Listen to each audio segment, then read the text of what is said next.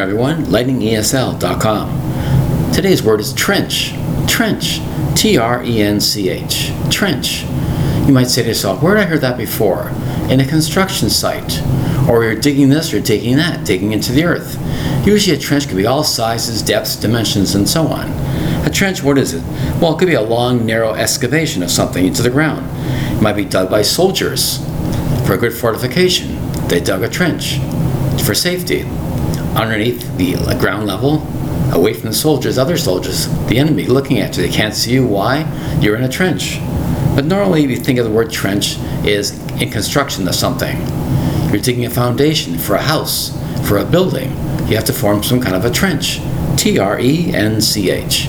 One syllable for the word trench.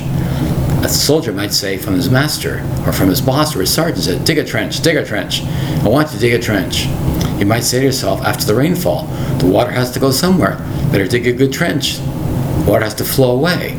And also, when you're building a house, as I mentioned before, a foundation, you build a certain trench. So the water, when it hits the, the actual surface of the roof, hits the surface of the sides of the house, the water's going down, has to go away, away from the house.